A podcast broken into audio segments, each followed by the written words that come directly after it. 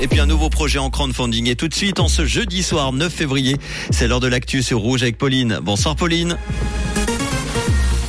Bonsoir à tous. Les CFF ont été victimes d'une cyberattaque. Le Valais veut former ses policiers dans le canton et du soleil au programme demain matin.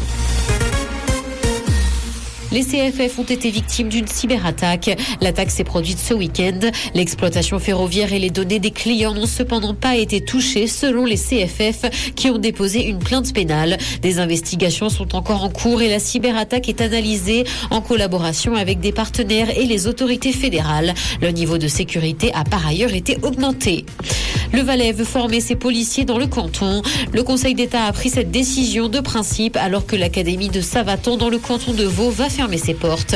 Le Conseil d'État a donc demandé au commandement de la police cantonale d'étudier les modalités d'une formation dans le canton et notamment le lieu où les cours seront dispensés, sachant que Saint-Maurice a notamment été évoqué ces derniers mois. Il s'agira également de maintenir les partenariats déjà en place.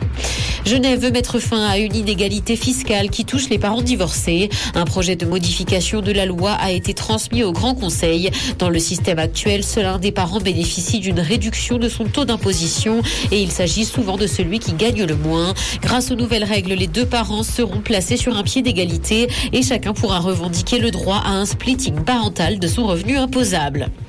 Dans l'actualité internationale, diplomatie, pour Joe Biden, Xi Jinping rencontre d'énormes problèmes, et ce notamment sur le plan économique. Le président américain a cependant précisé que son homologue chinois avait malgré tout beaucoup de potentiel. Il a noté que le soutien de la Chine à la Russie avait été discret depuis le début du conflit en Ukraine, et ce parce que le pays ne souhaite pas subir les mêmes sanctions que Moscou. Un artiste a été condamné à New York pour avoir vendu des sacs Hermès sous forme de NFT. Il devra dédommager la maison française à hauteur de 133 000 dollars pour avoir commercialisé des birkins virtuelles sans autorisation. Une décision qui était très attendue parce qu'elle pose un jalon important dans le débat sur la propriété intellectuelle dans le monde des NFT. Madonna en a marre qu'on se moque de son visage. Elle a répondu aux personnes qui l'ont critiquée après son passage au Grammy. Pour elle, c'est de l'agisme et de la misogynie. Elle déplore que le monde refuse de célébrer les femmes de plus de 45 ans et ressent le besoin de punir celles qui continuent à s'afficher. Elle se dit heureuse d'être une pionnière dans ce domaine.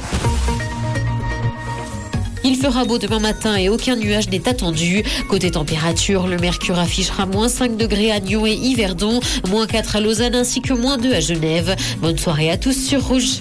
C'était la météo, c'est Rouge.